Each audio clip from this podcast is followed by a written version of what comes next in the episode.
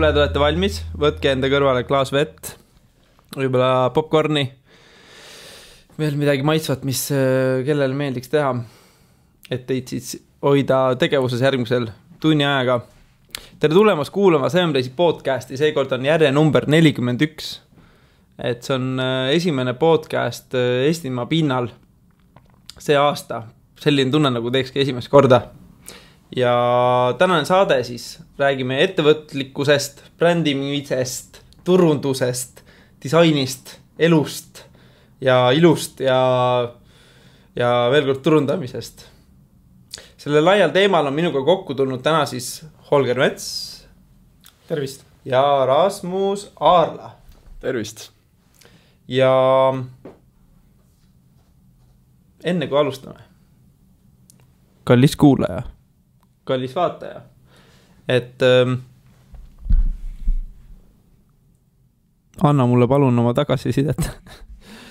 Teen kuuldavaks kas avalikult või kirjuta mulle või Söönplace'ile salaja postkasti ja olen selle eest väga tänulik sulle, aitäh.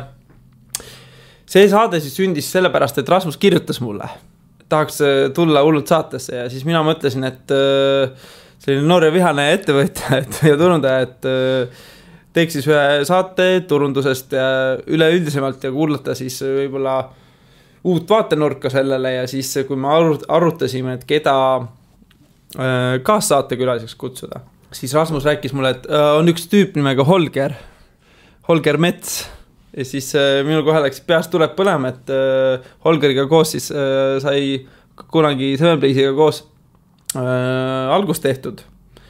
ja nii ei pidanudki, ei pidanudki mõtlema, vaid sündiski kohe otsus, et teha siis koos selline tore koos saade. nii. Rasmus, sina oled siis hetkel üheksateist.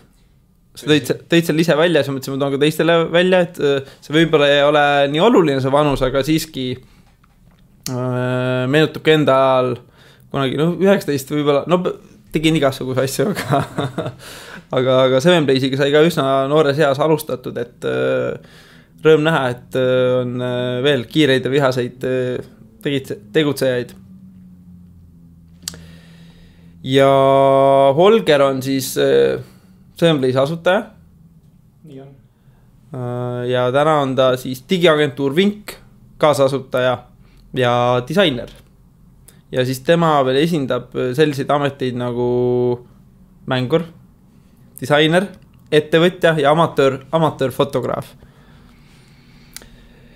nii, et äh, ja lühidalt siis, issand, nii pikk sissejuhatus et Holgeri Instagrami bio on siis on samamoodi disainer, designer and self-proclaimed genius Estonia, co-founder and designer at think.ee ja Rasmusel on siis Tallinn üheksateist, need marketing, küsimärk I got you, check out at book it up äpp et äh, mõlema siis viited Instagrami ma lisan saate kommentaaridesse meie blogis.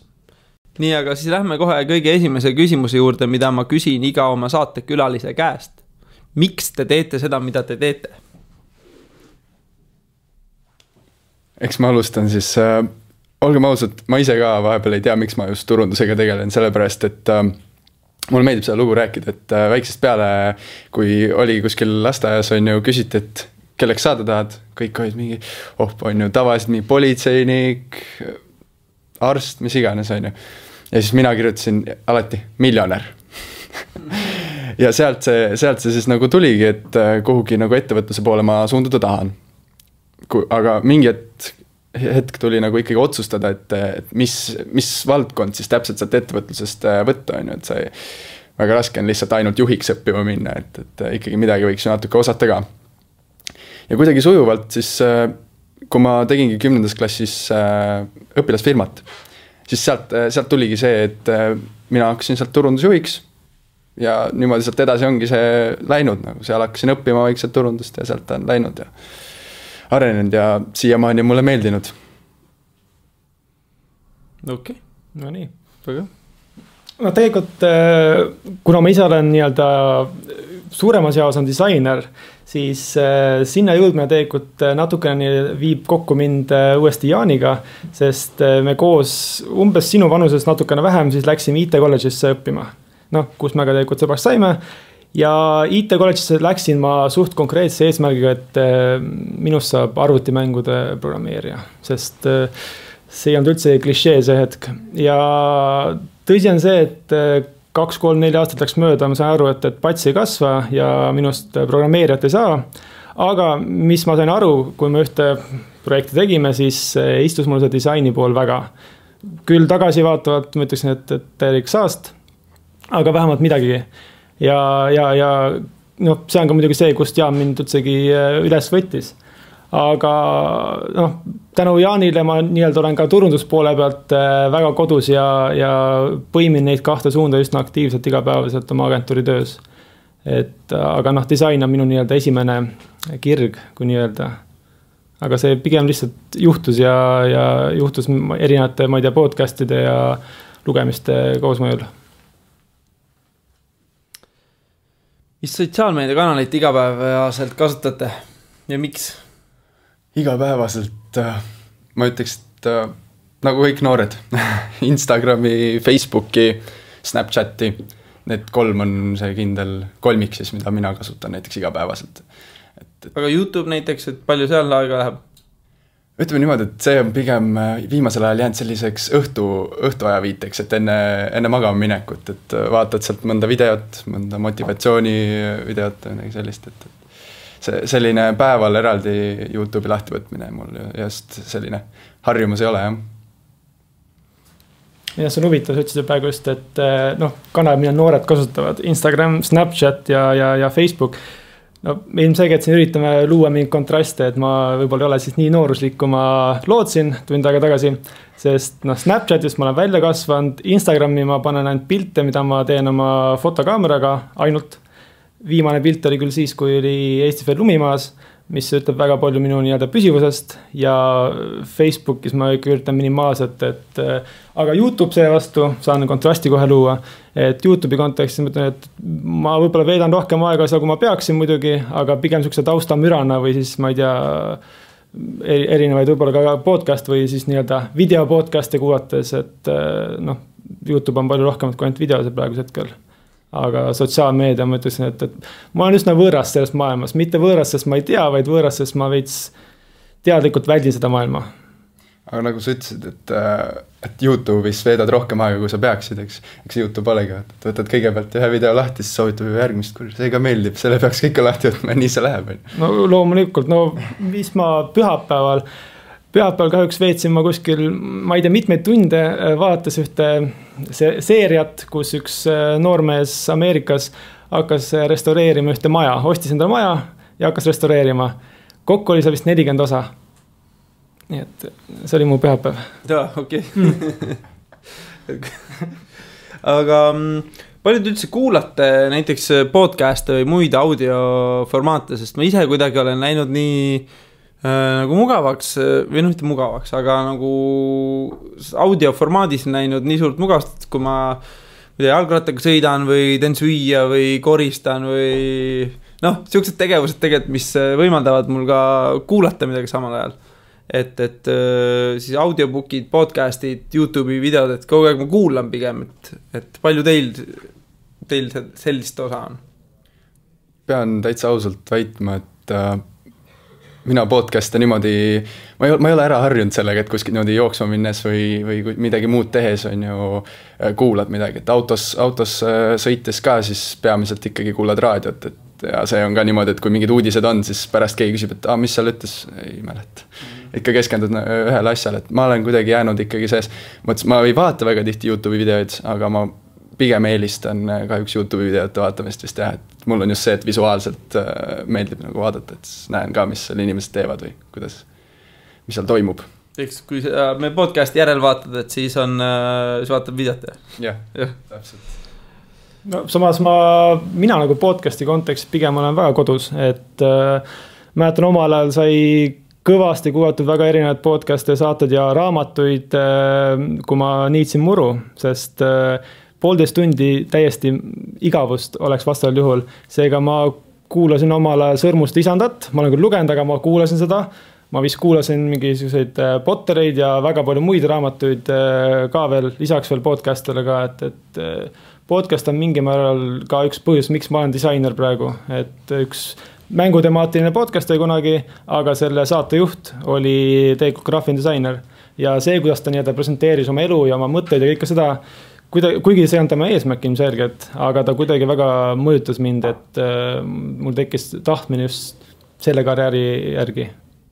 nüüd ma leidsin oma vea sealt, ma olen terve elu korteris elanud ja mul ei ole vaja olnud muru niita, nüüd ma tean, miks ma podcast'i ei kuula jah, selles mõttes isegi mitte seotud tänase saate või üldse selle saatega siin ma alles täna just siia sõites tegelikult kuulasin ka ühte oma podcast'i jätkuvalt, et. Äh, mis podcast oli?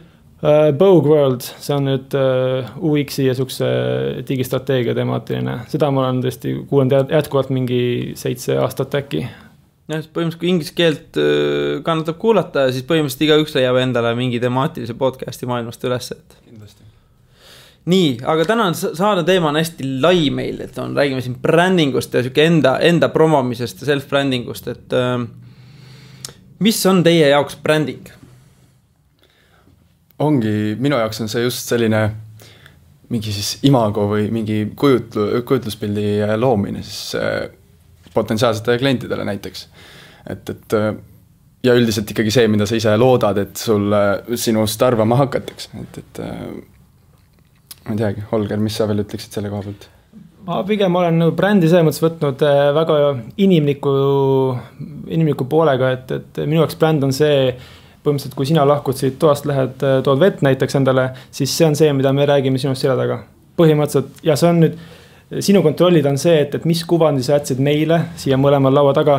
Äh, enne kui sa toast lahkusid või üldse nagu kogu selle pika, ma ei tea, aja jooksul, et äh, mis, mis, mis mulje sa jätsid üldsegi meile. et sinul pole mitte mingit kontrolli, kui sa oled seal kuskil mujal ja sa ei kuule meid ja mida me Jaaniga räägime siin et äh, see on mingil määral nii-öelda, mida ma näen brändina ja noh, siin saab tuua nagu paralleele ja edasimõtteid, nüüd ongi firma konteksti ja, ja, ja isikubränd ja kõike muud. et noh, tegelikult me kõik ju brändime ennast igapäevaselt, et äh, see, kas ma joon alkoholi enne kella viite või mitte, kas see on mu reegel või mitte, see on mingil määral mu bränd, kas ma kuulan mingit muusikažanri, et mina hip-hop räppi ei kuula. see on minu, mingil määral minu bränd ja see, see loob mind mingil määral, et ja noh, kõik, kõik muu, mis sa teed igapäevaselt tegelikult ju lõpuks taandub sellele, et, et sa lood mingi kuvandi kellegi silmis ja see ongi nagu kokkuvõttes nagu bränd. ja sellest saabki nagu paralleeli luua, siis on ju ka firmale, et, et kui sina ütled, et räppi kuulad ja kui nii-öelda siis, kui sa sotsiaalmeedias oleksid äh, selline siis isik, keda jälgitakse väga palju, siis äh, ka firmal on see, et kui näiteks firmal on mingi, on ju, kindlat asja teeb, siis äh, noh, ütleme niimoodi, et firmale äh, meeldibki mingi kindel nišš, on ju, teeb ainult äh, sotsiaalmeediaturundust, siis see, ma usun, on nagu isegi parem, kui öelda, et ta teeb ainult turundust, on ju, siis tekibki küsimus, et äh, nagu me enne ka korra võib-olla mainisime siin, et et, et ei teagi, mida küsida ja kui tuleb keegi klient nende juurde, et mm.. Sevenplace kuulab räppi kas see, siin tegelikult nagu küsin kohe vastu, et äh, kas praegu sa nimetad Sevenplace'i võrdusmärgiga Jaan Kruusmaa või Sevenplace kui ettevõte? põhimõtteliselt äh, mõlemat. kas sina oled äh, ennast nagu nii-öelda, sina, sinu isikubränd ja Sevenplace'i bränd on põhimõtteliselt võrdusmärgid praegu? oled sa nii umbes mõelnud enda jaoks? no peaaegu jah, mingeid asju ma ikkagi ei kanna edasi. mingeid asju ma jätan nagu ikkagi Jaani raamidesse aga väga paljud kõik põhiväärtused ja see on noh, lõpuks on ikkagi jah, minu, minu nagu minu enda nagu edasi, et minu asjad lähevad edasi ettevõttele, mitte nagu vastupidi. ettevõtte asjad ei tule nagu minule ja siis ma hakkan oh,, et ma ei hakka nii käituma, nagu ma tahaks, et ettevõte käituks, vaid äh, vastupidi et siin võib-olla see, et äh, ma mõtlen, väike viide vanale saatele, meie saade number seitseteist on ka, oli brändingu kohta, siis Remi Konimais ütles ka samamoodi seal, et äh, bränd on see, mida, mis teist jah, räägitakse siis, kui teid ruumis ei ole, et mõttes jah, päris hästi nagu öelda, et. nii, aga kuidas te brändite ennast? kuidas te, te kindlustate seda, et äh, see, mis teist räägitakse, on teile pärast kasuks, mitte teie kahjuks? Minu puhul siis eraisikuna ongi see, et, et ütleme niimoodi, et kui, kui paljud on ju viskavad sotsiaalmeediasse lihtsalt kõik asjad, mis neil tulevad, on ju, et aa, täna läksin poodi, on ju, ja ja, ja täna ostsin selle särgi, on ju, siis et mina ikkagi kontrollin seda, mida ma sinna postitan ka, et ma ei postita kõike, mida võib-olla igal inimesel just ei ole vaja näha, on ju. et, et ikkagi noh, saangi näite tuua, kui on mingi suurem sündmus elus näiteks, kui osalesin mingi suurel üritusel, siis panen näiteks Instagrami mingi pildi sellest üritusest või äh, tutvustangi noh, sellist midagi tähtsamat, mida ma tahan, et teised näeksid. ja see ongi, ma usun, loobki siis selle, et inimesed näevad, mida sa just ise tahad ka, et nad jälgiksid ja sealt, sealtkaudu siis tulebki see enda bränding mul ma arvan, et no, tööandjana ma olen hästi palju mõelnud selle peale ka, et et inimesed, noored inimesed väga tihti, aga mitte ainult noored loomulikult ja, ja ma ei mõtle noored kui sina inimesed, vaid noored kui inimesed üldiselt äh, väga tihti võib-olla teadlikult või mitteteadlikult brändivad ennast väga kergesti ja väga võib-olla negatiivse suunaga alkoholipiltidega sotsiaalmeedias. minu jaoks äh, mitte küll kindel nii-öelda mingi, mitte kindel ei või keelumärk, vaid, aga pigem sihuke ohumärk, et äh, kui noh, olgem ausad, kui keegi kandideerib kuskile tööle või, või sa lähed kellelegi kuskile kohtingule, siis me kõik guugeldame, Facebook itame, mis iganes muutame, LinkedIn itame selle inimese läbi ja lõhki. ja noh, kui ma ei tea seda inimest varem, ma ei ole ta kunagi näinud ja mul on ainult see sotsiaalmeedia profiil kui selline aluseks võtta, siis noh, see on selles mõttes juba nii-öelda see bränd, mis ta on loonud. ja kui iga teine pilt või kaks pilti kolmest piltlikult on siuksed äh, joomapildid näiteks või, või, või peopildid või üldse ebasündsad, siis olgem ausad, eh, ega see kuvandile väga nagu positiivset valgust ei jäta. et noh, kui sina, sa, sa ütled, et sa niigi nii-öelda oled tagasihoidlik oma nii-öelda info avalikustamises, siis äh, ma võin nii-öelda rõõmuga öelda, et äh, minust, minust jääb väga vähe maha internetti või, või, või sotsiaalmeediasse minust kui isikust või minust kui äh, Holgerist, eraisikust selles kontekstis et no eks, eks on see ka, et, et mul endal ei ole huvi lihtsalt ennast võib-olla nii palju nii-öelda välja näidata ka. et noh, see on ka mingil määral minu bränd, et just teadlikult, et ma ei ürita ennast nii-öelda avaliku elu tegelasena näidata. Hmm. aga kas teised teavad seda? No teised teavad nii palju, kui nad näevadki, et ja, ja, ja sellest järeldavad, ma tahaks eeldada. aga, aga noh, ma kunagi ei, ei ole üritanud seda nii-öelda mingisuguse statement'ina võtta või niisuguse mingi teadlik, noh, rohkem kui teadliku otsusena, et, et ma nüüd mitte kunagi ei pane mitte midagi Facebooki. lihtsalt see ei tundu mulle õige. see, noh, kui ma peaks midagi postitama, siis ma kindlasti enne seda postita nupu vajutamist äh, mõtlen korra, et, et kas, kas see on see, mida tegelikult ma teha tahan ja mis ma, mis Holger teeks ja väga tihti läheb see vastus sinna ei poole peale. et ma olen väga tihti peaaegu postitanud Facebookis näiteks, aga, aga, aga, aga tulemus, olgem ausad, on, on võrdlemisi tühi.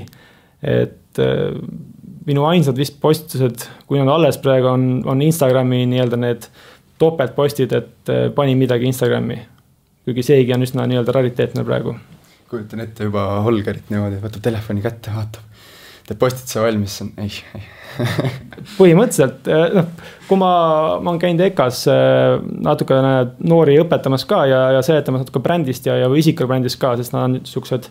noh, kui nad õpetavad kooli, siis nad äh, arvatavasti on siuksed ühe mehe ette, ühe mehe, ühe naise ettevõtted nii-öelda. et nad esindavad iseennast või omaenda nime ja ja selles mõttes ma toon sihukese võib-olla väga totra äh, näite on äh, Ameerikas on väga paljud äh, kannavad neid kummist käevõrusid, kus on neli tähe, tähekest kirjas WWJD, what would Jesus do? siis nad käituvad selle nii-öelda reeglistiku järgi ja, ja mina võib-olla väga tihti ongi see, et, et mul mingit paelakest kuskil pole, aga ma just mõtlengi, et uh, what would Holger do?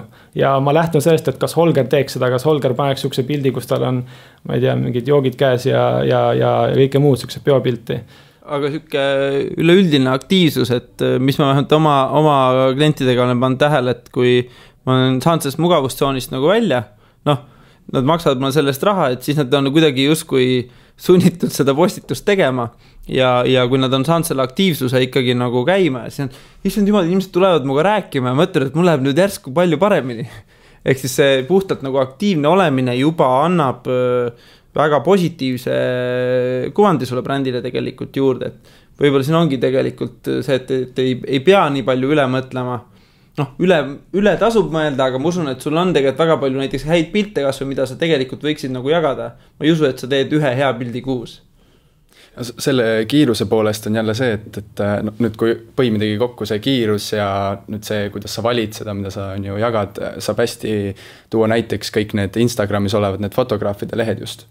Need, kes nagu mingi- ongi hästi kuulsaks saanud, siis äh, vaatadki, et äh, noh, võib-olla mõni, kes alles kogub kuulsust, on ju, see ongi, neil on hästi palju ilusaid pilte ja siis näed, et seal vahepeal on mõni selline mitte töödeldud, on ju, kiiremini tehtud pilt, siis näed, et see kohe on ju noh, võib-olla tunne, noh, tunnetadki juba pildist ära, et see on nii-öelda lihtsalt sellepärast, et järjepidevus oleks, on ju, tehtud pi- pilt.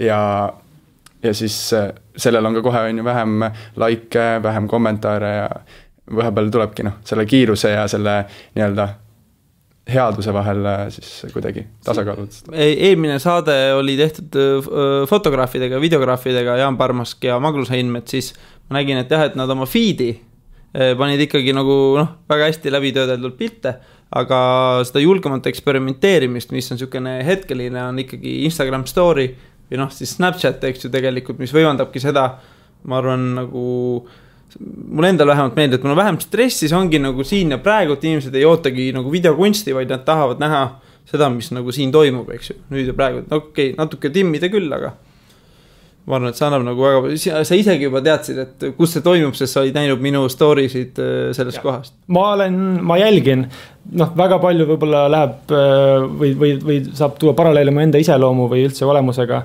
et äh, mingitel koosolekutel, kui on suur ports inimesi, siis ma tihtilugu lasen inimestel, kellel meeldib rääkida, rääkida. ja ma ise võtan sõna küll vähe, aga ma pigem just üritan võtta sõna siis, kui midagi öelda loomulikult. et äh, aga, aga noh, ma just kuulan selle, selle võrra rohkem võib-olla, ma tahaks loota, ma kuulan rohkem muidugi. et samamoodi ka, et, et eks ma tarbin ikka seda infot sissepoole, et, et kes midagi teeb ja, ja mis kellegi elus toimub loomulikult. stalker jah? kes meist ei oleks, kes, kes meist ei oleks tegelikult, lihtsalt tänapäeval see on nii palju lihtsam et ei ole ainult üks kanal, ei ole ainult rate.ee, kus ainult äh, stalkida. et meil on see ampluaa ikka nii lai, et äh, võime ikka kõike teada, et kus kohas ta käib, mida ta teeb, mida ta sööb. võib-olla on isegi võimalik mõne inimese puhul paika panna, et äh, millist, ma ei tea, toitu talle peaks pakkuma, et, et mida ta kindlasti ei söö, et, et ei, ma tean, et ta seeni ei söö. kas sa tead seda persooni? ei, ma ei ole kohanud teda kunagi, aga noh, ma juba tean sihukest infot, et äh, eks on see jah, nii-öelda palju sa üldse endast välja annad infot, infot tegelikult, et äh, ma ise ikka üritan nagu selle võtta nagu võrdlemisi privaatne olla, et, et minu elu on minu enda jaoks selles kontekstis, et. aga kõik see, mis sa nagu välja tõid praegu, ongi näiteks ju tegelikult äh, firma puhul on ta väga hea samas jällegi, kui, kui ta on ju näitab, on, mis ta teeb, kus ta käib, mis üritused, mis ta ongi, mida, mille poole ta nagu suundub, siis see on ju tegelikult väga hea, kui, kui nende potentsiaalsed kliendid seda näevad ja noh siis, siis teavadki, et mis valikut teha. ja sul on õigus, selles mõttes, et äh, siinkohal peab nii-öelda tooma nagu eraldusjoone vahele, et äh, mis on mina kui inimene ja mis on siis äh, Wink digiagentuur, sest me küll ei ole väga püsivad oma Instagramis, aga mitte sellepärast, et me oleme häbe, häbelikud või, või muud sellist, lihtsalt me oleme natukene saamatud selles valdkonnas või kuidagi ei, ei võta nagu ennast kokku mõnikord, aga, aga Wink kui digiagentuur tegelikult üritab ennast äh, küll jällegi nii-öelda avalikkust rohkem nagu välja tuua, et, et käime kuskil, ma ei tea, latituudil või, või kuskil muul konverentsil. ikka näitame ja siis inimesed näevad ka, et, et me harime ennast selles suunas ja, ja, ja kõike sellist, et eks me loome seda kuvandit, aga, aga noh, väga palju nii-öelda, mis on nagu vaikus ja privaatsus on ikkagi nii-öelda mina kui, mina kui Holger küsiks äh, brändingus ja koostöö sihukest nagu seost, et tegelikult üks on see, mis me ise teeme, palju on ka see, mis me teistega koos teeme. ja ka ettevõtte puhul, et mis ettevõtetega see ettevõte koostööd teeb, et kui palju te selle peale olete mõelnud, et valides oma kliente, et kas te langetate selle üldse sihukese valiku või on see nagu noh, kas, kas see, kas see, kas siin loeb pigem nagu rahakoti suurus või äh, on ka mõni, on teil juhtunud ka siukseid olukordasid, kus te nagu põhimõtteliselt ei taha koostööd teha mõne ettevõttega? Ma arvan, et see rahakoti küsimus on tegelikult õige ja ma arvan, et meil kõigil on hind keegi, keegi ei saa väita vastupidist, üldjuhul ma kujutan ette, et enamikul on, on hind, mille eest on nõus tegema ükskõik mis kliendile ükskõik mis töid. Aga, aga on, on olukordi küll, kus tõesti ma näen mingit projekti ja ma otsustan mitte just, just sellepärast mingi seosete pärast või selle ettevõtte enda võib-olla brändi pärast või, või kuvandi pärast või. ja, ja ma tahan vältida seda olukorda, et, et keegi seostab minu või, või, või siis agentuuri selle inimese või selle muu brändiga või selle muu organisatsiooniga. kui sellel on kehva maine, et äh, õnneks ma olen jõudnud punkti, kus ma saan teha mõnikord selle valiku aga kindlasti algusaegadel ma kujutan ette, et, et seda valikut õnneks ei olnud või kahjuks ei olnud, aga õnneks ei olnud ka vajadust mhm. no selle puhul ongi, kui minna rohkem selle koostöö poole peale just, et, et kui teed teiste ettevõtetega koostööd, mitte siis nagu kliendi mõttes. see on ka kindlasti see, et no näiteks reklaami mõttes, siis äh, alguses väga paljud tahavad, on ju, kohe suurelt, et igal pool oleks näha neid. samas äh, lugesin ka just ühest raamatust, täpselt pealkirja ei mäleta et, et rääkis ka, et just alguses ei olegi mõtet, on ju, minna Eesti siis plaanis kohe TV3 oma võib-olla siis äh, firmat reklaamima, võib-olla alustadagi väikselt, on ju, et äh, ka siis see on ka rahakotile parem. Ja ka nii-öelda lõpuks see, et kui palju sa suudad seda siis hõlmata või nii-öelda piiri, nii-öelda piiride vahel hoida seda endale, et, et vahepeal võibki minna, et alguses läheb liiga suureks see klientuur võib-olla, et mida ei suudagi hallata lihtsalt ja siis, siis tekib ka seda kindlasti, et keda valida kliendiks, on ju. et see, see võib-olla siis neid tulebki lihtsalt nii palju, et sa ei suudagi kuidagi seda piirides enam hoida ja peadki võtma kas kõik vastu või siis kõigile ei ütlema. võib tekkida selline olukord, on ju. on teil kogemusi ka influencer itega koostööst? minul endal ei ole nüüd tuleb järgmine saade siis influencer itest, et äh, kallid kuulajad siis püsige lainel või jääge ootele siis. see teema on praegu jah väga aktuaalne selles mõttes, et kuidas täpselt äh, influencer itega suhelda ja et see, see on ju tegelikult väga tähtis mul endal otseselt nagu nii kokkupuudet äh, nii otseselt ei ole võtta, aga mul on võib-olla üks hea näide. nüüd äh, kõik võivad ise tõlgendada, kuidas nad soovivad seda näidet, et ma siin nii-öelda ühtegi vastust ette ütlema ei hakka aga sihuke Eesti tore bränd nagu Boost Yourself teevad neid jooke ja, või neid pullpressu ja promovad sihukest äh, tervislikku eluviisi, olgem ausad. siis äh, neil mingi aeg tagasi, kuskil aasta-kaks tagasi äkki, oli äh, pilt, kus üks Eesti muusik, üks äh, räppmuusik, jällegi ei, ei, ei kommenteeri seda sektsiooni äh,. Babylõust siis nii-öelda promos seda toodet nüüd ongi küsimus, et äh, kas pärast seda korda, kui äh, ta käis nii-öelda ja tegi selle nii-öelda mainelise lükke, kas, äh, kas see oleks pidanud olema olukord, kus Boost Yourself selle oma Instagramist maha võttis või mitte, et noh, ilmselgelt ma nüüd praegu saan öelda, et nad ei võtnud maha selle loomulikult. aga võib-olla nad ei mõelnud üle ka selle kontekstis, aga võib-olla oleks pidanud võtma maha, et, et kas sellel äkki oli mingisugune negatiivne efekt, et, et Boost Yourself ennast nagu seo-, seostab sellega või siis hoopis teistpidi, et, et ta ei näe seda probleemi, et noh. see ongi see, et, et äh, selliste näidete puhul, et see polnud küll nii-öelda väga halb näide. Aga kindlasti on hullemad näited, kus kellegagi seod ära oma brändi kunagi ja siis see inimene või see persoon või see bränd või, või ettevõte nii-öelda rikub täielikult oma maine ära ja siis kuidagimoodi peab sellest lahti ütlema, et, et ja kui ta on mingi isik, siis ja ta on su nii-öelda brändi keskmes. et sa oledki ehitanud oma, ma ei tea, brändi ühe isiku ümber ja nüüd järsku see inimene lihtsalt äh, teeb midagi, mida võib nimetada sihukeseks, ma ei tea, karjääri enesetapuks ja, ja nüüd ongi see küsimus, et kas su bränd on piisavalt tugev nüüdseks hetkeks või, või piisavalt iseseisev, et sellest loobuda ja sellest inimesest nagu kõrvale astuda et äh, noh, Top Gear üritas äh, kõiki neid äh, Clarksoneid ja muud tüüpe asendada siis selle sõprade Joe'iga, aga noh, ei olnud seda efekti, et Top Gear oli tegelikult noh, need kolm, kolm tegelast. Et vaheta palju sa tahad, näita, mis autosid sa tahad ja räägi, mis nalja sa tahad et noh, küllap need kirjanikud ikka või need kirjutajad jäid ikka paika, kes need äh, sõnad ja mõtted ette panid. aga lihtsalt nagu see karakter sealt äh, tagant või see inimene või see nägu või mis iganes muu seal äh, küljes oli, et, et see kadus ära ja siis lihtsalt noh, ega see Dokkeril väga hästi ei lähe praegu. ja kui influencer itest tegelikult rääkida võib-olla rohkem, siis võib-olla kõik me ei oskagi arvata, et tegelikult see on ka influence imine ja nii-öelda aitab firmat väga palju kaasa, kui tegelikult ju isegi need, kellel ei ole väga palju follower'e või jälgijaid, on ju Instagramis või Facebookis, panevad tegelikult lihtsalt kuhugi story'sse üles selle, et aa näe, sõin täna siin seda pitsat, paneb firma nime juba, on ju, või tag'i, on ju, et Instagrami lehele. ma ise teen seda tegelikult üsna tihti, kui käin kuskil lihtsalt puhtast heast tahtest, et, et ei ole kuskil mingit sellist asja, et aa, saatke mulle nüüd raha või saatke mulle nüüd mingeid sooduskuponge, lihtsalt ongi sellest, et kindlasti kuna noh kuna ma ise tegelen ettevõtlusega, on ju, siis ma tean, et see ei pruugi olla alati kõige lihtsam asi, millega tegeleda. ja ongi alati hea, kui keegi tegelikult aitab ja see on kõik ju tasuta nii-öelda siis reklaam ka firmale. et, et ja päris paljud teevad seda. nii, nimetage kolm tegevust, mida Seven Place peaks täna kohe tegema. lasen noortel alustada uh, mis, mis võiks kohe teha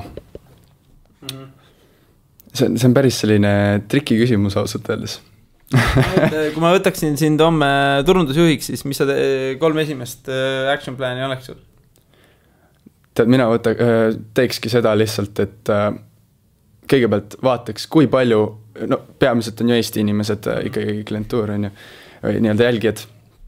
ehk siis äh, proovikski vaatama, kui palju need eestlased neid Instagrami story sid jälgiksid mm et vaatame, kui palju nad suudavad päevas jälgida, kas nad vaatavad, kui me teeme kakskümmend tükki, kas nad suudavad kõik kakskümmend ära vaadata või vaatavad ainult kümme tükki ja swipe ivad edasi mm. -hmm.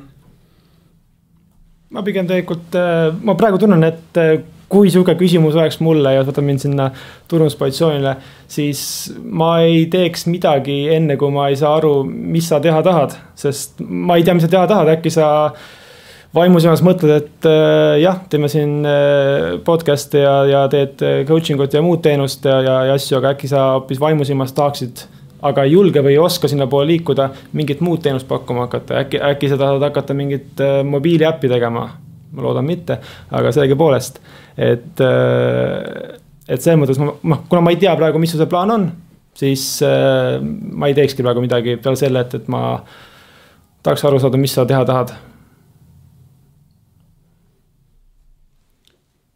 Ma tahan arendada pikaajalisi koostöösuhteid sotsiaalmeedia halduritega või ettevõtte juhtidega, kellega koostöös saame siis ettevõtet sotsiaalmeedias turundades ja kus siis töö osakaal oleks niisugune fifty-fifty. ma arvan, see toob kõige parema tulemuse, eriti sotsiaalmeedias. võib-olla siis olekski päris hea mõte mõni nii-öelda siis võib-olla firma, kes ei ole veel klient või ei ole olnud klient, et kutsuda saatesse mm.. ja siin nii-öelda siis podcast'is rääkida temaga, vaadata, mis mõtted temal peas on ja mis ta üldse turundusmaailmast mõtleb. see oleks kindlasti siis juba eeltööna väga kasulik ja, ja võib-olla ka siis kuulajatele väga kasulik. Ma isegi paar klienti nii saanud ka ma tegelikult äh, seaksin kahtluse alla selle või, või ma pigem küsiksin siinkohal seda, et, et kas Seven Place peab olema Seven Place või kas Seven Place võiks olla mingi hetk Jaan Kruusmaa? et, et kas, kas see on tegelikult vajadus siin selle järgi, et, et on üks kiht veel sinu peal sest kõik me teame, kui keegi ütleb Place, su, su nimi on väga tuttav igal pool, ma mõtlen tunnuskontekstis. kui keegi ütleb Place, siis äh, tegelikult ta mõtleb Jaan või ütleb Jaan, siis tegelikult ta mõtleb Jaan, et, et, et üldjuhul see on nii-öelda ühesuunaline asi ka, et, et keegi ei mõtle Jaan Kruusmaa peale, mõtleb oh Place. pigem on alati teistpidi mm, -hmm. sest noh, olgem ausad, Place võrdub Jaan Kruusmaa ja, ja, ja selles mõttes ta võikski seda jääda, et äh, võib-olla sihuke selgust luua. et äh, noh, Sevenplace sündis meil ju seitse aastat tagasi, mis siis oli koondnimetus, ütleme niimoodi, koondnimetus neljale inimesele. et äh, sul ei ole otseselt vaja enam koondnimetust, eriti kui sa oled selle nii tugevalt sisse ehitanud, selle idee, et, et sina oledki Jaan ja sina oledki see kompetents, sina oledki see teadmine ja sina oled see, kelle poole pöördutakse et ma kujutan ette, et sul ei ole sihukest emaili aadressi väga populaarset nagu info, et see on place.com. enamasti ikka Jaani peale, jah. täpselt, ehk siis noh, selles mõttes ongi küsimus, et äkki Jaan või, või mina, et jaan.ee või noh, mis iganes domeen olla võiks põhimõtteliselt. et äkki see on hoopis see suund, mida peaks minema, et eh, no võib-olla ongi see, et, et kui sa oskad mulle vastu öelda, et, et Seemplace, eh, kui bränd loob seda väärtust, mida Jaan Kruusmaa kui selline bränd ei looks, siis noh ma olen nõus nii-öelda oma arvamust muutma, aga, aga ma pigem nagu küsiks seda, et, et kas, kas on mõtet või kas on vajadust, vabandust mm, -hmm. mitte mõtet. ja võib-olla veel sinna juurde, neid punkte läheb nüüd küll paljuks juba, aga ma usun, et sul ei ole selle vastu midagi, kui kui võib-olla veebilehel algatadagi mingi näite, näiteks selline foorum, sellepärast et äh, ma tean, et väga paljudele inimestele ju tegelikult meeldib ju teistega arutada seda, et kui vaatab podcast'i, on ju siis ta ju noh, otseselt kuskil võib-olla okei okay, kommenteerib seal all, aga see ei ole otseselt mingi teistega arutlus alati, et see ei pruugi areneda teistega arutluseks, et kui on foorum, siis inimene teab, et ta tuleb sinna ja ta ootabki juba mingit vastust, et võib-olla saabki mingi kindla küsimusega kohe sinna foorumisse suunduda. ja siis saad ise vastata sellele või vastavad mõned teised foorumi kasutajad kas sul Sevenplace'i jaoks on loodud see mingi Facebooki grupp? ma hakkasin gruppi tegema ja siis ma sain aru, et on sotsiaal, et siis on sotsiaalmeedia grupp, et ma ei tahtnud dubleerida seda, mis juba toimib ja ma olen mul on seal äh, modereerimisvõimalused ja mul on seal juba nagu nimi üles toodud, et siis tegelikult ma, Sevenplace Foorum kõlab nagu hästi, aga samas jälle ongi see, et äh, et hea küsimus, et mida ma teha tahan, noh, praegu ma äh, olen nagu sillaehitaja tehnoloogia inimeste vahel mm. -hmm. et, et ja Sevenplace on väga hea tööriist, mille kaudu ma saan seda praegu teha.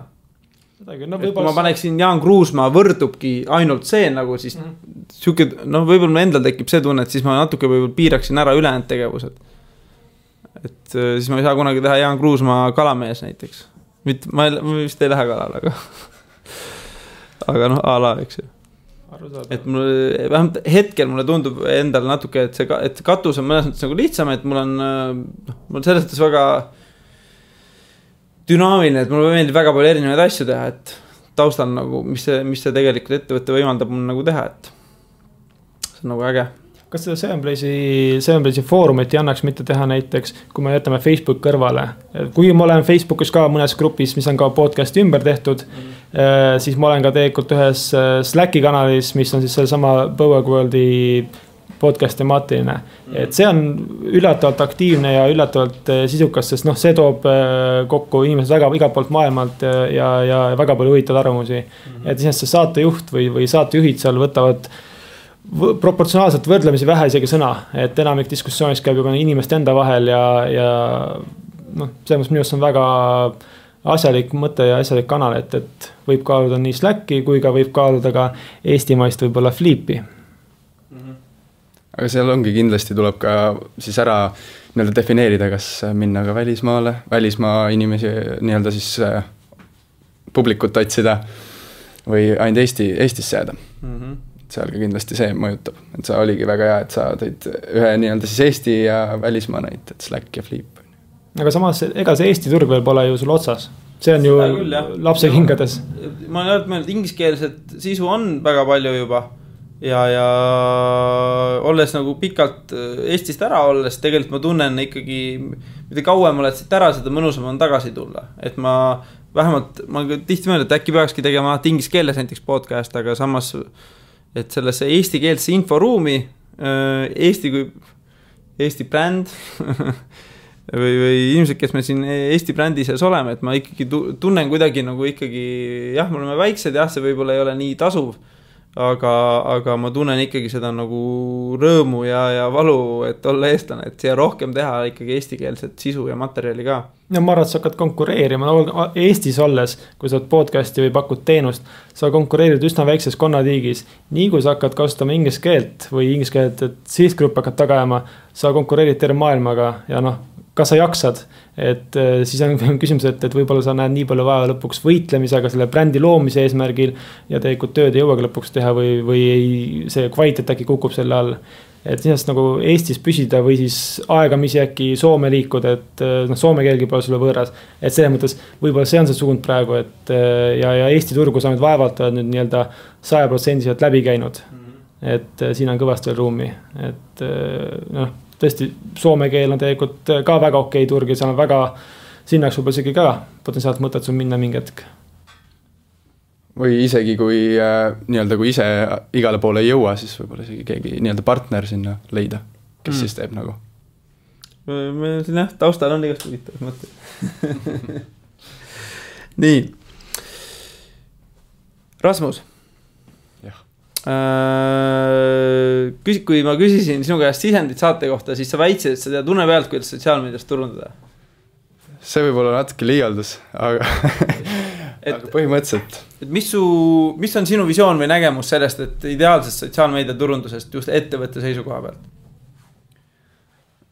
võib-olla ongi need teemad, mis meil natuke siin ka juba läbi käinud ongi, et selline noh, tasakaalu leidmine järjepidevuse ja hea siis materjali vahel et, et noh, vaatajad ei viitsi vaadata mingit äh, jama, mis lihtsalt on toodetud kiiresti ja samas ei viitsita ka jälgida seda, kes mingi iga kahe kuu tagant, kuu tagant ainult võib-olla paneb ühe pildi Instagrami üles, on ju, või Facebooki ühe postituse, et et ikkagi ju sotsiaalmeedia, noh, üldiselt need Facebookid ja Instagramid ongi ju selle põhimõttega loodud, et neid iga päev jälgitaks mm. -hmm. ja Facebooki enda algoritm soosib ka seda, et muidu sul lihtsalt asjad ei tule ette ja kui juba algoritmidest rääkida, siis kindlasti tulebki sotsiaalmeediaturunduses äh, kõik sellega. nii, alustame lausete algused. mis tuleb sotsiaalmeediaturunduses teha siis? et kui algoritmidest juttu tuleb, siis kindlasti tulebki nii-öelda leida enda jaoks see just äh, mugav äh, järjepidevuse nii-öelda muster siis, kui tihti sa paned ja kui, kui palju sa töötled seda ja niimoodi, et. et see, seda ja. kõike tuleb vaadata et ka algoritmid ju tegelikult äh, ongi ju see, et nagu Instagramis praegu ongi, et peamiselt kõikide post'ide äh, levivus siis äh, sõltub sellest, kui palju sa seda muudad pärast postitamist, kui palju, kuidas esimesed sada inimest seda siis, kuidas nad reageerivad sellele sisule ja kõik selline asi. ja noh muidugi liigume, alati tuleb ka liikuda paljudel firmadel kaugemale kui ainult Facebook, Instagram ja võib-olla ka Snapchat, kuigi tegelikult ma väga palju Eestis ei teagi, et Snapchati kasutatakse.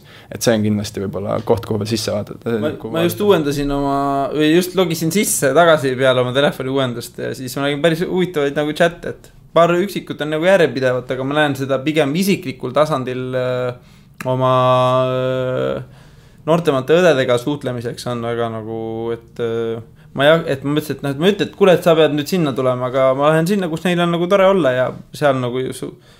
see igapäevamöllus, eks ju, saab tegelikult äh, väärtust tuua.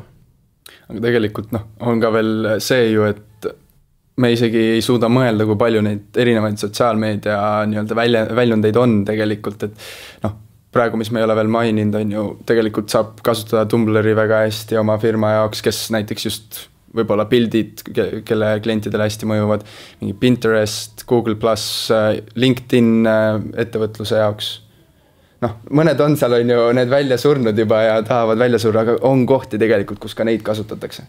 veel, ma usun, võib-olla kaovad need ära, on ju.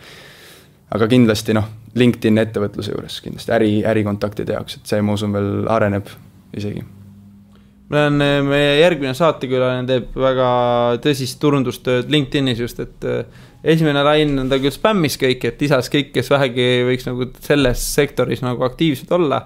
ja on ise hakanud täiega aktiivseks just Eesti LinkedInis ma olen vaadanud, noh, ta küll ka rahvusvahelise poole pealt ka.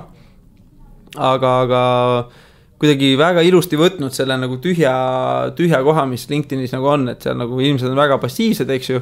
kui siis copy paste mingi link no eks seda, kuidas noh, kui, kui LinkedInis kasutaja on, eks seda oleme me kõik näinud, et äh, lihtsalt kuskilt suvaliselt tulevad, connect ivad, on ju, ja noh, see on ka Facebookis ja igal pool mujal, on ju, et.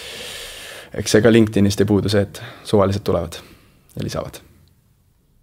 kas me kõik peaks nagu teadlikult tegelema üldse brändinguga? või on mõni, mõni, mingi olukord, noh, ma tean, et noh, tähendab, see on niisugune võib-olla suhtumist ma mõnikord olen äh, kohanud, et, et on, on ettevõtjad, kes on, et noh, et müük, müük, müük. mis on ka oluline, sest see toob sulle kohe tulemust, eks ju.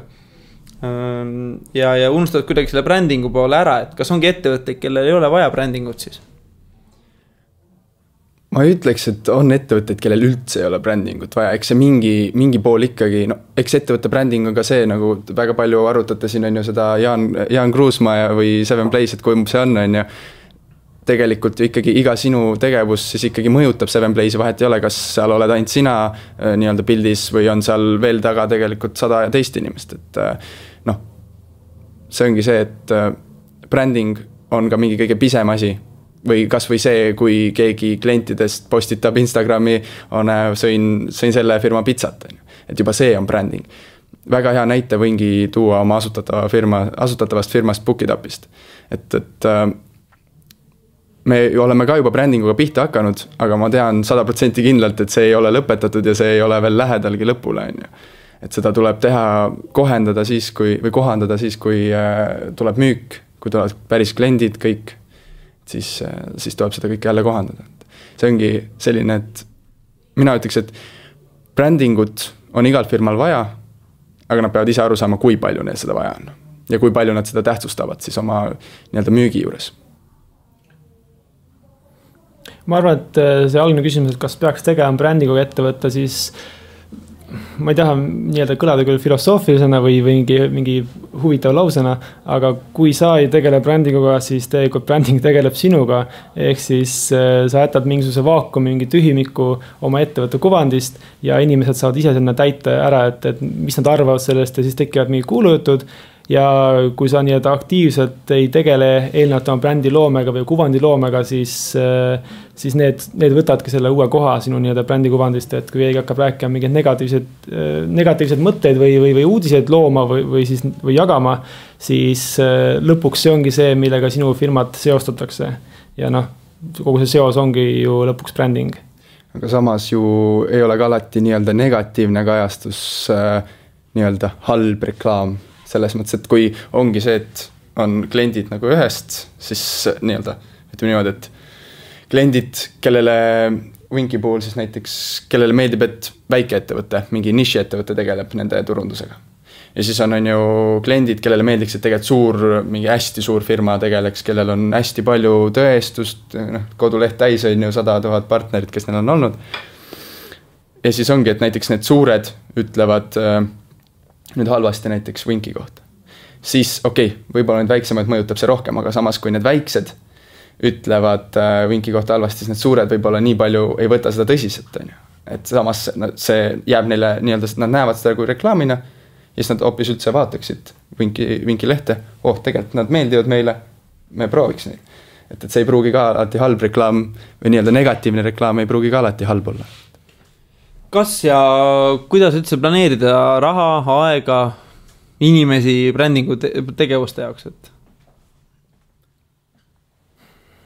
ma ütlen äh, võib-olla nii-öelda natukene ennast või, või meie digiagentuuri promovalt, siis äh, kõige lihtsam on tegelikult ikkagi brändingu puhul võtta ühendust või konsulteerida kellegi nii-öelda asjatundja või eksperdiga just selles kontekstis, et äh, võib-olla ma mõtlen üle, võib-olla ma mõtlen, mul on vaja, ma ei tea, isegi mingi auto, autograafikat ja, ja, ja mingisuguseid äh, PR-lauseid ja inimesi ja, ja mingisuguseid äh, sloganeid ja kõike muud, aga tegelikult ma olen ettevõte, kes, kelle ainukene ja üks klient on kunagine koostööpartner, kellega, kelle põhjal kogu mu ettevõte on loodud, ehk siis tal ei ole sooja ja külma, kas mu logo on punane, sinine, kandiline või olematu et äh, tema ostab mult, äh, ostis kümme aastat tagasi mult, ma ei tea, näiteks mingite karpide voltimist. ja ta ostab kümme aastat hiljem ka, sõltumata, mis, mis, mis logo, mis nägu mul on, et ma ei, et, ei konkureeri mitte kellegiga. et äh, lihtsalt tegeleb omaenda väikses nišis.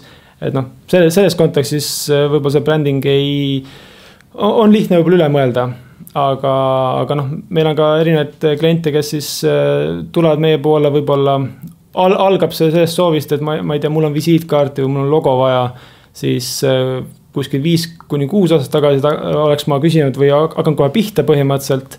siis äh, praegu on see laiskus või, või elutarkus, ma pigem küsin, miks ja, ja lasen selle ära seletada, et miks on nüüd, ma ei tea, uut logo vaja, miks tal on visiitkaarti vaja. et noh, okei okay,, visiitkaartiga on konkreetne jupp, aga, aga see kogu see vestlus võib lõpuks jõuda punkti, kus me lõpuks saame aru, miks ta üldsegi nii-öelda mõtleb, et tal on vaja mingit uut midagi, et.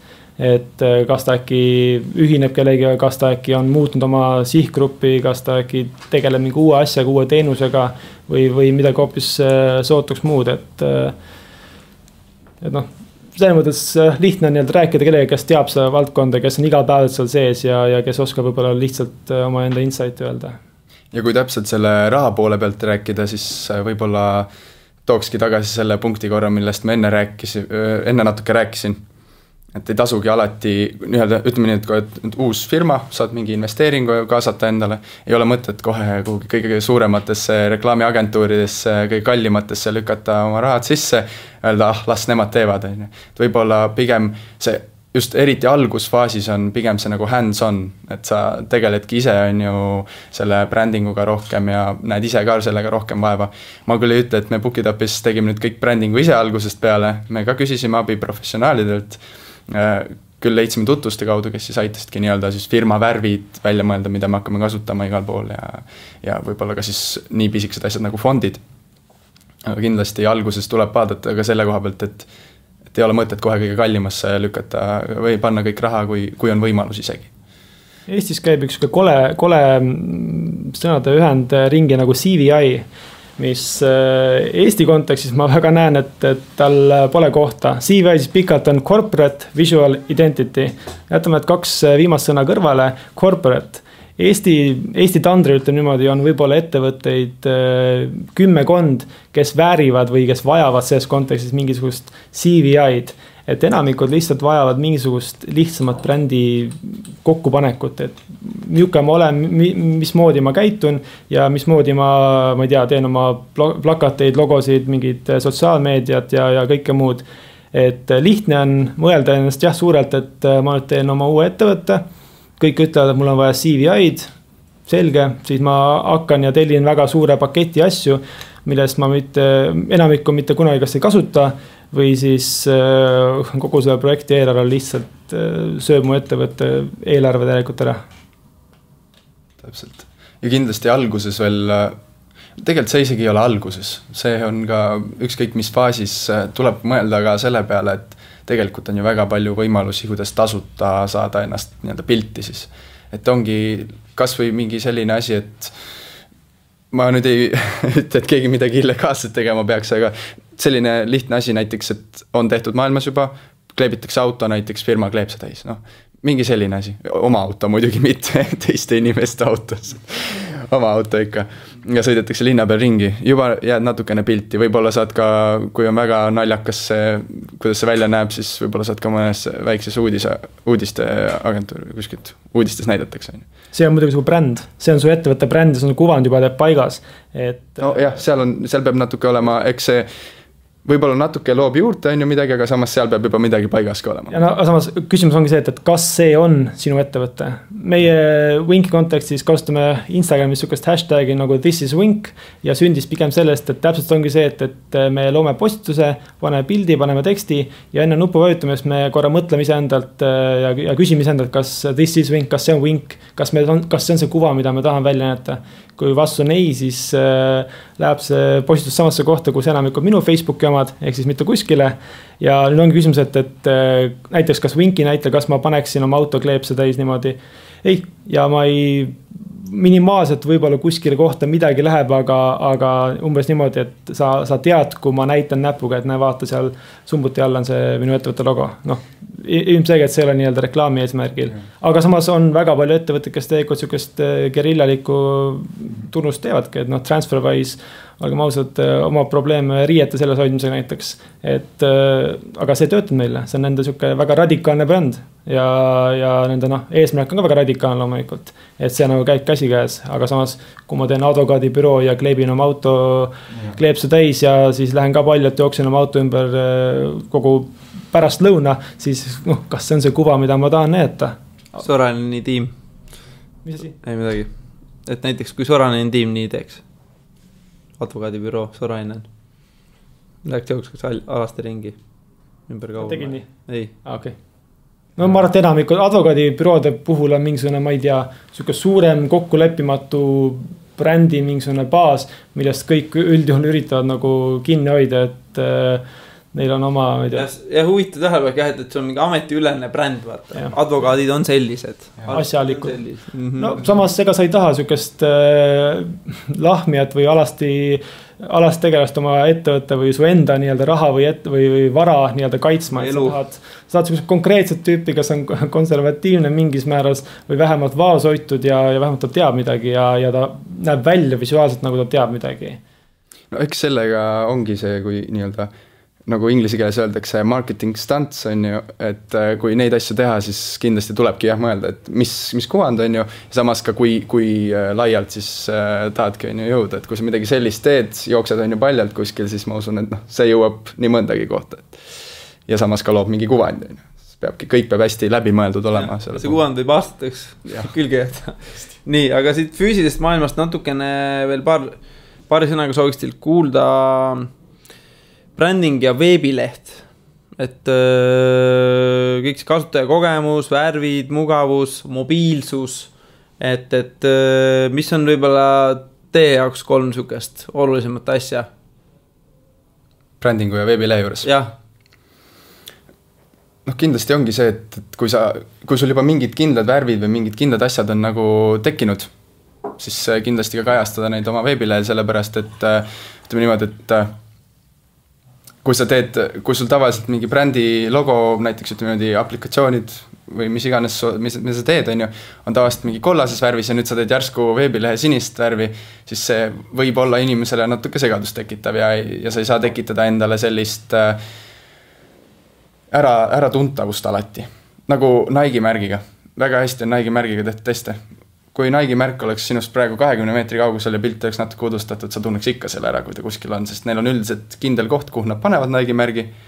Jah, no see on muidugi logoga nüüd seotud, aga sa ikkagi tunneksid ära. Ja ma usun, et väga paljud, kes ikkagi tahavad, et neid ära tuntaks ja neid kohe ära tuntaks, siis äh, peaksid midagi sellist looma, kas siis värvidega, logoga.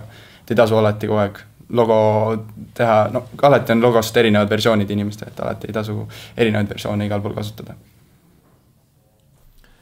täpselt nagu brändi puhulgi või, või ettevõtte kuvandi puhul, siis see veebileht kindlasti peab olema selge sõnumiga. väga tihti ma näen väga palju väga häid, halbu näiteid selles kontekstis, kes äh, seletavad kasvõi väga pika landing page'iga, mida nad teevad ja ega ma lõpuks ikkagi aru ei saa täpselt, mida nad teevad. et äh, inimestel see tähelepanuvõime on meil aastatega aina kehvemaks läinud loomulikult ja internetis võib-olla antakse parimal juhul kuskil kümme-üheksa sekundit aega, et äh, veenduda, kas see on, kas see on see, mida ma otsisin või ma lähen järgmise lingi peale, sest meil on valikut.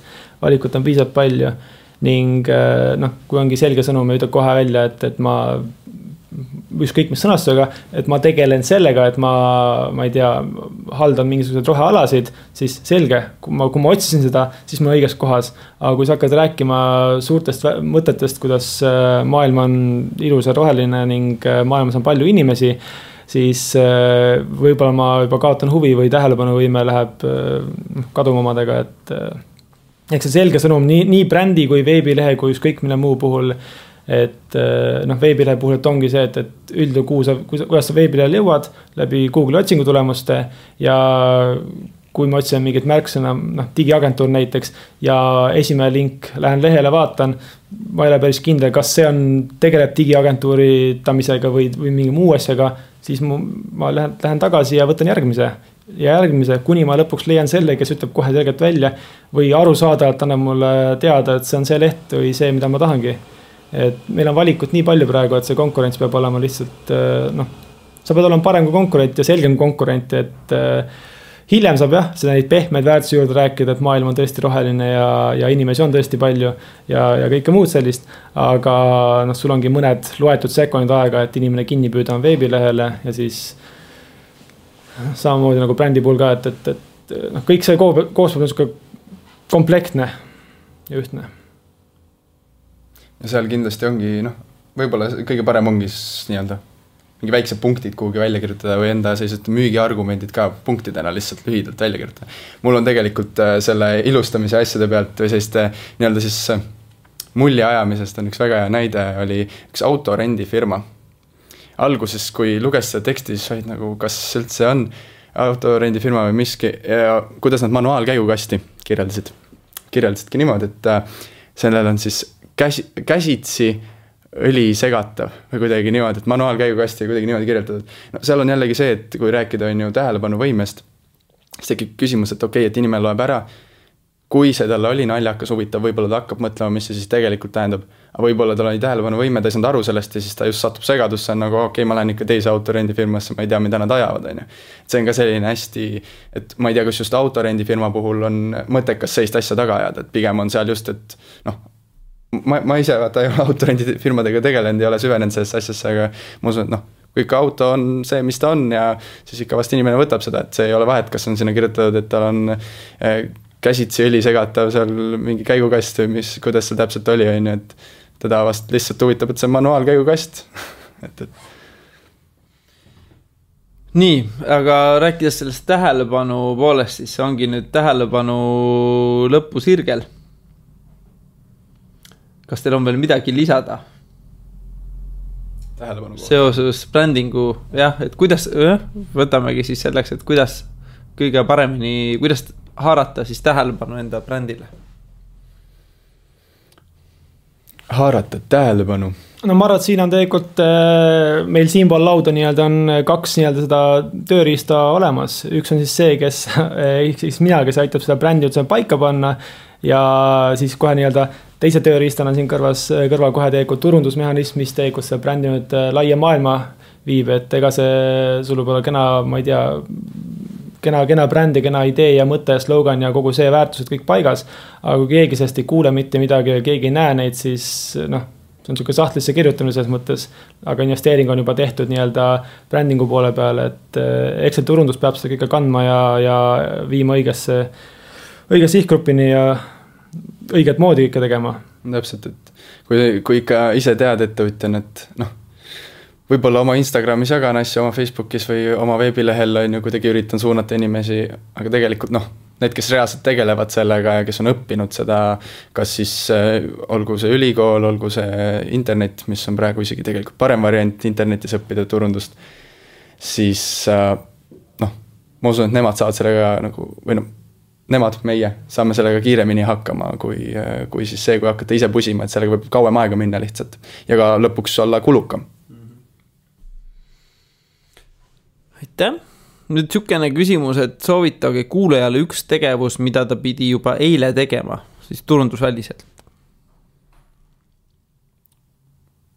minu enda unistus on kogu aeg äh, minna ja vaadata ikkagi ära see Ameerika oma silmaga, USA et seda kindlasti võib-olla soovitada ka teistele, et, et lihtsalt näha, kuidas see siis nii-öelda üles puhutult kõige suurem riik maailmas siis äh, nii-öelda jutumärkides, äh, mis ta siis endast kujutab sõber just tuli, kiitis taevani, ütles, et aga, et ootused oli, alahind-, alahindas seda riiki mm. -hmm.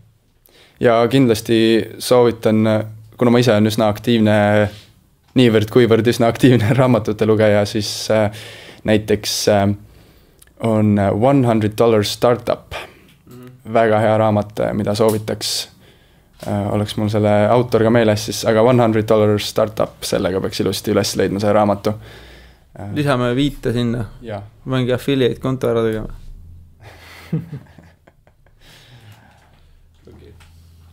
ma arvan, et ma lähen nii-öelda palju lähemale oma nii-öelda mõtete ja, ja, ja soovitustega, et äh, iseenda näitel puhtalt äh, ütlen, et noh, nii-öelda rohkem võib-olla ettevõtjatele suunatud äh, sõnum on, on, on pigem see, et, et mida oleks pidanud eile tegema, aga, aga täna on peaaegu sama hea päev ja homme on võib-olla veel parem on minge puhake.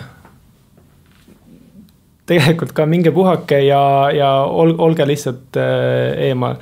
see ei tähenda ja ma tean, et see ei tähenda, et, et sa ei, sul ei ole ühtegi töömõtet peas, see on loomulikult, see on iga, iga hetk, iga sekund. aga lihtsalt minge puhake, et praegu veel on meil okei okay ilm äh, kauaks see veel kestab ja, ja, ja kõike seda, et, et lihtsalt minge eemale ja, ja tulge tagasi värske pilguga, et ma arvan, et see sinu mitu kuud seal eemal. no mitte küll täiskohaga puhkus, aga, aga sellegipoolest puhkust soosiv õhkkond, ütleme niimoodi, et äh, küllap see kandis sulle nii-öelda värske ja uue, uue hingamise nii-öelda, et äh, ma tean, ma olen ise ettevõtjana väga halb puhkaja, mul on väga halb äh, ülemus, mina ise. seega ma annan endale väga vähe puhkuspäevi ja tegelikult ma tean, et ma peaks seda rohkem ja rohkem tegema. et see ei ole väga okei okay,, kui ma annan ka oma laupäevad või kohustan iseennast laupäeviti ka mingeid tööasju või mingeid um, uusi mingeid startup'i ideid välja mõtlema või töötama või, või testima või muud sihukest asja, et. Uh, see on küll fun, no see on üks minu hobidest ja huvidest ongi tegelikult see, mida ma teen elukutsena. on siis kõik see disain ja kogu see turundamine, kogu see ideede väljamõtlemine, genereerimine, valideerimine. aga kas see oli Tanel Padar, kes ütles, et, et võtke aega veidi ringi vaadata, siis ma arvan, et ta ütles õigesti, kas ta seda ka mõtles nüüd ettevõtjatele see hetk, aga tasub. et noh, ma saan aru küll, et ei saa võtta nädalaid äh, vabaks arvatavasti, aga üks päev siit-sealt tegelikult juba annab omaette efekti. et väga lihtne on ikka läbi põleda.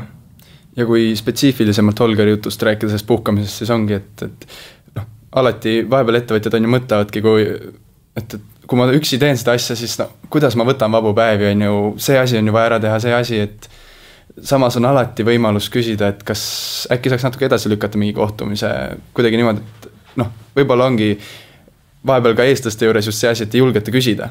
et ongi, võib-olla lihtsalt küsi, et, et kas on võimalik kohtumine näiteks edasi lükata või ka kliendi käest küsida turunduses, et teeme nii-öelda selle esimese miitingu järgmine nädal. et, et kui see nädal nii kiire on, tuleb ikka puhata, et küll see Gary äh,, Gary Vaynerchuk on ju, ütleb, et äh, ta vihkab neid, kes on ju reedeid armastavad, aga noh, tundub nii, et nädalavahetus ikkagi on see, kuna peamiselt on ju inimesed puhkavad. kui on võimalus, muidugi võta see puhkus kolmapäev, neljapäev mm. -hmm. ja võin.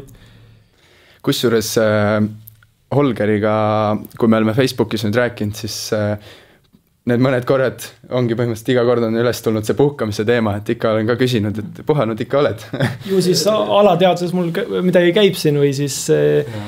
keegi on mingisugune sõnumi sisse pannud ja ma üritan sinnapoole ennast suunata, kuigi ma ei näe väga seda puhkuseaega tulemas. Äh, siis teine pool jällegi on see, et, et mida ma iga aasta vist umbkaudu olen kogenud, on see, et, et ma jään kuskil oktoobris-novembris äh, haigeks aga üldjuhul ma teen seda haigeks jäämist üks kord aastas. mitte küll nagu, ma ei jää teadlikult haigeks loomulikult. aga et noh, kui ma jään haigeks, siis ma jään haigeks, haigeks. noh, me räägime nüüd siin nädalatest, kahest nädalast, võib-olla mõnikord isegi rohkem natukene. et ilmselgelt siin nagu kuhjub midagi kokku. et noh, kui mul on võimalus see kaks nädalat, et mingi hetk haiguse pärast äh, võtta taastumiseks äh, aega maha, siis võib-olla on võimalik mõni muu päev võtta ka kuskilt mujalt, et ega tegelikult kõik asjad ei põle ja see, kui klient ütleb, et tahab seda eilseks, siis äh, ega ta ei pruugi teada. ma peaksin ka vist ikkagi äh, väga võtma nii-öelda siis kuulda Holgeri soovitust, et äh, võingi näiteks tuua, et Book It Upi tiimiga tegimegi ka nüüd siis täna kella viieni hommikul tegime tööd veel et mõned asjad valmis saada, mis täna-homme vaja ära saata on, et puhata on vaja selle puhkuse võtmes äh, lõpetamegi selle saate ära. aitäh, Holger. aitäh. ja aitäh, Rasmus. aitäh kutsumast, Jaan. ja kui te tahate olla kursis meie saatekülalistega, siis jälgige. ma arvan, et see on väga raske nüüd öelda tegelikult, mida te jälgite minu puhul, sest eh, Facebookis mind otseselt ei ole. jälgige. Tulvi täna võib-olla niimoodi ma ei taha jälgijaid saada ka, et äh, võib-olla kõige lihtsam on ikkagi minge jälgige Instagrami ning äh, lähme loodame, et ma teen mõne pildi ka kunagi ja leiab mind sealt äh, Holger Mets nime alt. ja võib-olla vinki tegemisi jälgida, siis võib-olla näeb ka. ja sealt näeb mind isegi kõvasti rohkem, sest äh, kui ma küll selfie sid väga palju ei tee avalikkuse ees, siis äh, mõnikord ma satun pildi peale või video peale ka vinki kontekstis. ja Rasmus, sinu kanalid? minu kanalid ongi kindlasti siis on ju noh võite jälgida Facebookis, Instagramis, äh, Rasmus Aarlana oma täisnimega olen ilusti ülesleitav. ja kindlasti jälgige ka siis äh, minu firma Bookitapi tegevusi äh, leheküljelt, Facebooki leheküljelt siis, Bookitap äpp. väga hea, aitäh kuulajad, aitäh vaatajad. ja mm, sellega ongi meie neljakümne esimene saade läbi saade sai teoks tänu podcast'i vapustavale tiimile. Ahti Kaskpeit meediasest. ja Hendrik Veer Lakeside Soundist. peidab. kohvi taga, nii. ja ühesõnaga, te kõik olete imelised. vaatajad ka, kes on selle lõpuni jaksanud vaadata. meie taskuhääli, taskuhäälingu eelmisi osasid saab vaadata kodulehelt SoundCloudist, Youtube'ist, iTunes'ist. ja võite ka minule otse kirjutada, kui tahate saada MP3-e, siis lihtsalt Dropboxi lingi. peatse kuulmiseni ja olge sotsiaalsed.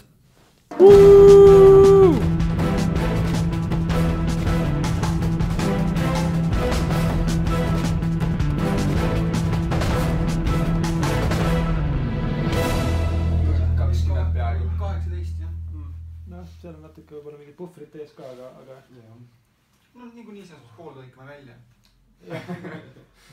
esimene pool siis jah. see, kus kuskil räägitakse, on ju selle kõigepealt ja siis muud asjad. pool tundi hakkab mingi